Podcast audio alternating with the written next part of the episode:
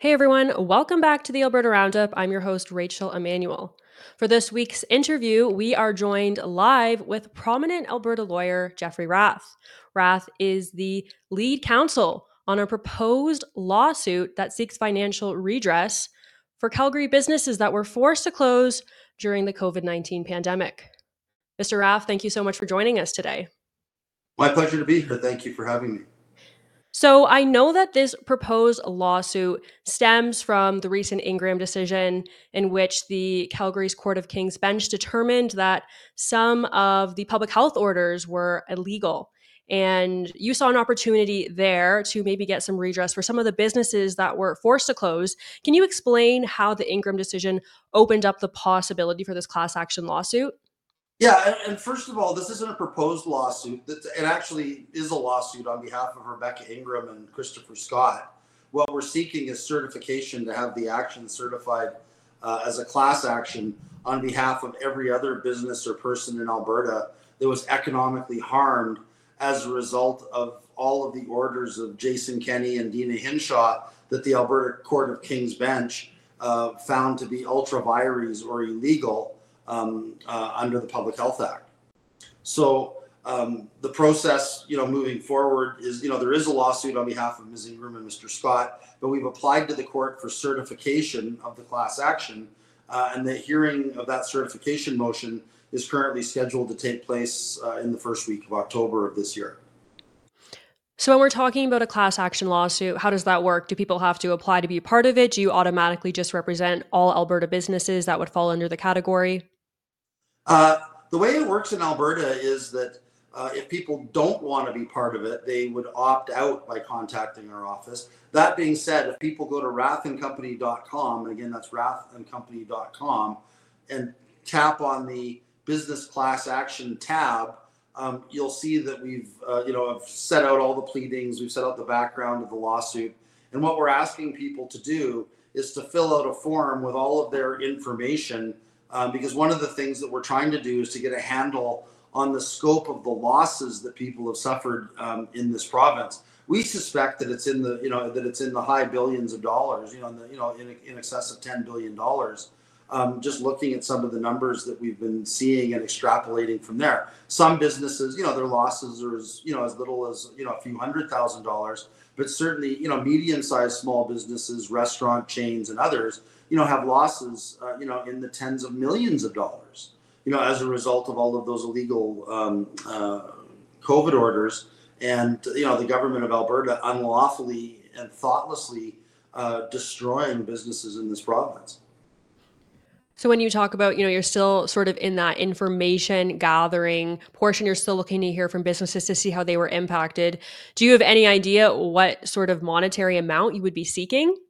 Well, I mean, it's every business is going to be compensated on the basis of what their losses were. You know, as I've indicated, you know, some businesses that can quickly quantify their losses, you know, like small, uh, you know, beauty salons, physiotherapy offices, dental offices, etc. They can say, "Oh, okay, I was shut down for six weeks." Um, you know, our you know our revenue leading up to that was approximately you know X number of dollars per week you know, multiplied by, you know, however many weeks, you know, we were, that, you know, we were shut down, you know, our losses are, you know, several hundred thousand dollars, right? On the other hand, you know, as I've indicated, you know, restaurant chains, uh, you know, or people that had groups of restaurants, the losses could be in the, you know, in the tens of millions of dollars. And certainly there are restaurant groups and restaurants in this province that were completely bankrupted, um, you know, as a result, you know, of these thoughtless and illegal orders.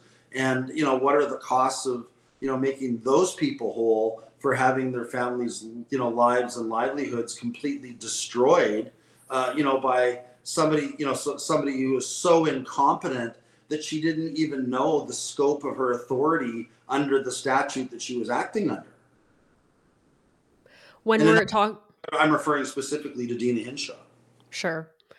Yeah, definitely one of the civil servants. I think we were just chatting about this on the phone the other day, just the amount of money that she herself collected from Canadian and Alberta specifically taxpayers, I think to the tune of well over half a million dollars. And then when we look at some of the impacted businesses, it is certainly concerning. I think a lot of people are really excited about this lawsuit. Is there a burden of proof on the businesses to prove how much they lost during the period that they were forced to close? Well, obviously, there's going to be a requirement for the businesses to prove, you know, their losses. But one of the great things about this lawsuit is that liability really isn't an issue, you know, thanks to the Ingram decision in the Court of King's Bench. The orders were, you know, by declaration of the Court of King's Bench, were all illegal. You know, we had this process where, uh, by you know, Deena Hinshaw claiming to be everyone's doctor and claiming to act as the chief medical officer of health, would go into cabinet and basically take medical advice from a divinity school dropout, specifically Jason Kenney, with regard to public health orders in the province of Alberta without any thought to the harm that was going to be done by these orders. You know, the other issue that I'd like people to consider with regard to this lawsuit, because I know there's people out there that say, "Oh, well, this you're suing the Alberta government, so it's our tax dollars, uh, you know, that are going to have to pay for this." You know, people that are concerned about that, you know, I'd like to ask them to consider you know, whether they think would be appropriate if, you know, a, a, government employee driving drunk were to run over one of their parents and the taxpayers were on the hook for that, you know, whether or not, um, you know, whether or not the government should pay. You know, clearly, you know, everything that happened in this case was a, as a result of government malfeasance, government negligence, you know, I would say gross negligence in terms of the way all of this rolled out. Um, you know, so you know that needs to be kept in mind you know by everybody that's looking at this. And we're obviously hoping that the citizens in alberta you know will look at the fairness of this situation and say uh, you know that you know on what model you know like let's even assume which you know I, I think is wrong but let's assume for a minute that locking down the businesses of healthy people preventing them from providing services you know to other healthy people you know made any sense whatsoever and let's assume that it was a bona fide good for the public at large and that what was done was actually for the public good on what theory should the public benefit at the expense of a small class of alberta citizens right? I mean we've got people that you know have literally you know have had a huge fiscal hole put in the middle of their businesses. They had to take on partners they never wanted businesses that were otherwise debt free are now in hawk to the tune of millions of dollars to banks that they've had to borrow money from to keep their businesses whole and moving forward. And you know, of course, you know, which you know, because so much of the equity in their businesses were destroyed by these foolish orders promulgated by Jason Kenney and uh, and Deena Hinshaw. So, you know, our question is on on what theory should the government escape liability for this? So, lead plaintiffs on the case, I know one of them is Chris Scott. Can you explain a little bit about who they are? Sure. Rebecca Ingram, of course, was uh, a, gym owner that brought forward the uh, you know the Ingram decision, and in that case, uh, that case was actually necessary to provide the foundation to this class action because there's a section of the Public Health Act that says that the government's immune from suit for any actions taken under the uh, Public Health Act. So it was very important to us, you know, from a legal perspective, that we won the judgment from the Court of King's Bench saying that all of the orders of Deena Hinshaw were ultra vires the Public Health Act and illegal. So, from our, our analysis and the work that we did in our office, it wasn't enough to have the court to say that the orders violated the charter. What we really needed was the order saying that the, uh, you know, saying that Deena Hinshaw's public health orders were outside of the scope of the Public Health Act because as a result, neither Deena Hinshaw or the government of Alberta now enjoy any protection whatsoever from lawsuit because these orders were not issued under the Public Health Act because they were ultra vires, right? So that's the that's the first point. Um, and that was the case that Rebecca brought forward when her gym was improperly shut down by by Deena Hinshaw. And of course, Rebecca's gym was well run. It was an extremely large facility. So, you know, even if you believed in all the social distancing nonsense that they were promulgating and telling people that you know if you went to Walmart or um, Costco you weren't going to get COVID, but if you went to a mom and pop on the corner you're going to get COVID, or if you simply followed the arrows on the floor of the co-op you weren't going to get COVID. If you remember that foolishness. Um, unfortunately, I do. Unfortunately, you know all of all of those silly orders that were issued, right? Um, uh, you know, so you know, Re- Rebecca, you know, was running an extremely, you know, well managed, clean facility. There's no documented cases of COVID at her facility whatsoever. Yet she was being shut down and she was forced to sell her business at a, at a loss. Chris Chris Scott, um, you know, was correctly protesting the fact, you know, that these orders were illegal. As it turns out, he was right. Yet Chris Scott was taken away in handcuffs and thrown in jail, and his business was padlocked, and and uh, he was prevented from uh, um, running a business and taking feeding his family. Uh, you know, as a result of these illegal orders. So of course, Chris is suing, you know, for the business losses that accrued, you know, as a result of these illegal orders, and will also be seeking damages on, uh, you know, on Chris's behalf, uh, you know, for the manner in in which he was treated, which was completely egregious. When we talk about the illegal orders, specifically right now, we're looking at financial redress for businesses. But have you given any thought to other potential lawsuits that could stem from the Ingram decision? Well, I mean, as far as it goes, we're looking, you know, you know, the, the class uh, of applicants under Ingram would include any individual that suffered economic losses as a result of the illegal orders. Um, you know, in you know, in the coming days, we're going to be issuing another press release and announcing a major class action lawsuit with regard to vaccine injuries in the province of Alberta. Because let's not forget that, you know, let's not forget that the, the injuries as a result of, uh, you know, Dr. Hinshaw's negligence wasn't limited to the illegal orders that she issued.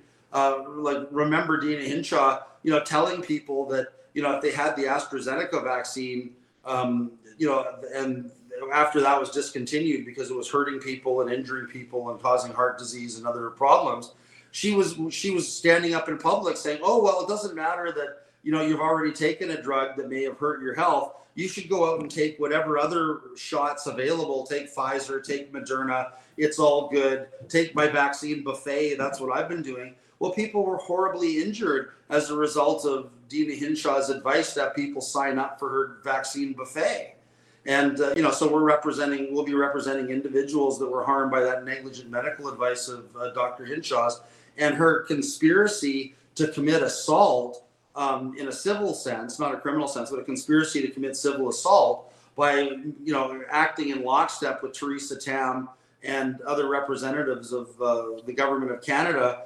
repeatedly telling people that the vaccines were safe and effective while they were simultaneously hiding information uh, from the public about vaccine injuries and how dangerous these vaccines actually were.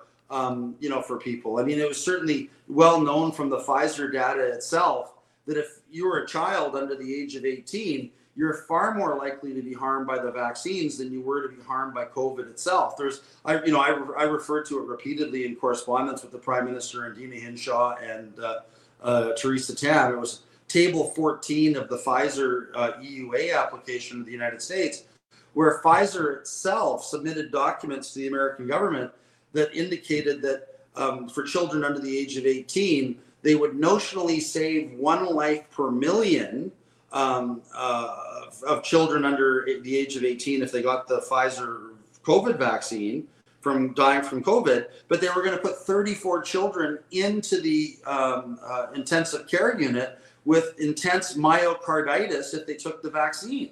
And of course, all of that information was suppressed by Deena Hinshaw, was suppressed by Theresa Tam, it was suppressed by the Trudeau government because they didn't want people to really know what the risks were associated with these vaccines. So, in effect, what they were doing was conspiring to prevent people from obtaining uh, you know full informed consent with regard to the shot so we say from a legal perspective you know, beyond negligence, breach of fiduciary duty, public duty, etc., all of them, including Deena Hinshaw, in a civil sense, were conspiring to commit assault and battery on every citizen in Canada by conspiring to hide information with regard to vaccine safety uh, from the Canadian public. Um, you know, another good exa- another good example of this is the fact that the Minister of Health has the authority, notwithstanding confidentiality provisions, in the vaccine supply contracts to release those contracts to the public if they contained information that would be germane to the public in making a decision as to whether to take the vaccines or not.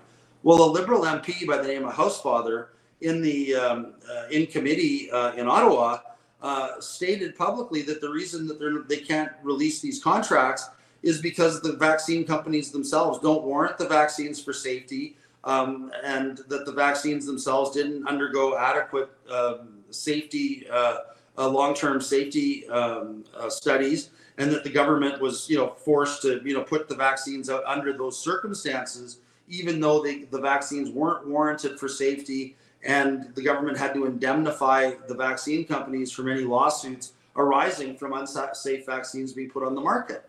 Obviously, all of those facts, if they'd been made available to the Canadian public, uh, you know, would have mitigated towards a large number of Canadians not having their children vaccinated or not agreeing to take part in this huge medical experiment that has injured literally tens of thousands of Canadians from coast to coast.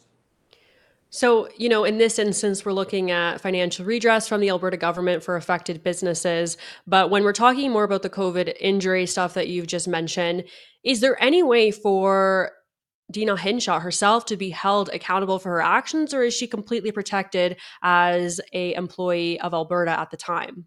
Well, I mean that's the problem. I mean, there's you know there's something you're taught in law school, which is you never sue a man of straw or a person that, that doesn't have any means. The problem is that the, the first successful lawsuit against Deena Hinshaw would bankrupt her at a personal at a personal level. So you know, suing Deena Hinshaw unfortunately doesn't accomplish anything. You know what we're hoping is that is that Danielle Smith will live up to the promises that she made when she was running uh, to be premier of the province of Alberta and you know and to take measures to ensure that this doesn't happen again. And i certainly think that uh, uh, you know one of the things that should be considered by the alberta government is you know is that a criminal investigation be undertaken of every member of ahs and the college of physicians and surgeons and others who were involved in uh, you know conspiring to hide information from the public with regard to the safety of these vaccines. You know because clearly um, uh, you know clearly uh, the, the degree to which uh, all of these people engaged in propaganda, uh, you know, with their safe and effective campaigns, take the first available vaccine campaigns, uh, you know, trying, you know, Deena Hinshaw standing up in public and and literally um, uh, providing false information with regard to children who allegedly died from the vaccines when they actually were dying from, you know, severe pediatric um, uh, deformations and conditions, or alternatively, you know, fourth stage cancers, uh, you know, needs to be looked at from the standpoint of whether it's criminal sanctions or sanctions by the College of Physicians and Surgeons. You know, were the College of Physicians and Surgeons to actually ever take action against anyone that was involved, you know, in this severe breach of medical ethics? You know, so those are all things that you know I think that the premier herself should be pushing and you know should be demanding that her attorney general deal with you know, at the highest level in Alberta, as she promised to do when she was running for the leadership of the uh, Progressive Conservative uh, Party of Alberta. We certainly hope that there's going to be a public inquiry, that all of these things aren't simply going to be swept under the rug, as so many of the bureaucrats, you know, who are responsible for all of this hope to happen, and that are all pushing behind the scenes to have the government, you know, continue to engage, you know, in you know in an ongoing cover up with regard to you know everything that uh, went went on during you know the you know during the uh, the phony public health management crisis that we went through in 19 or in uh, 2020 2021 and 2022 just my last question here before I let you go. So, when you're talking about criminal sanctions, would you like Deena Hinshaw to face jail time for her actions forcing the vaccine on people during the pandemic? You know, I don't think that's for me to determine. I think that there needs to be a proper investigation of all of this by the Attorney General of Alberta with a view towards determining whether culpability, you know, should fall or not. You know, certainly we say from a civil standpoint that uh, Deena Hinshaw uh, should be, you know, and the government of Alberta should be held civilly liable uh, for the fact that Deena Hinshaw was grossly incompetent, didn't understand the limits of her authority under the Public Health Act, and issued uh, you know, literally, you know, uh, you know, in excess of hundred orders that destroyed businesses on this province that completely exceeded her authority under the Public Health Act. So, you know, that's where that's where we're focused right now. But I certainly hope that uh, Premier Smith understands that, uh, you know, that this isn't, uh, you know, that you know that she, she shouldn't be listening to the bureaucrats that surround her and simply continue to sweep this under the carpet. Uh, because the people that elected her uh, demand uh, you know, demand justice and demand a full, you know, a full public inquiry into what went on. Jeff, thanks so much for your time today. I know my viewers will really appreciate your insight and all the information about the lawsuit you're working on. We will certainly be following that story with interest in the coming months. And to the rest of my viewers, we will be back with our regular programming on Saturday. You won't want to miss this week's episode. As always, thanks for tuning in. I'll see you guys in a couple days. God bless.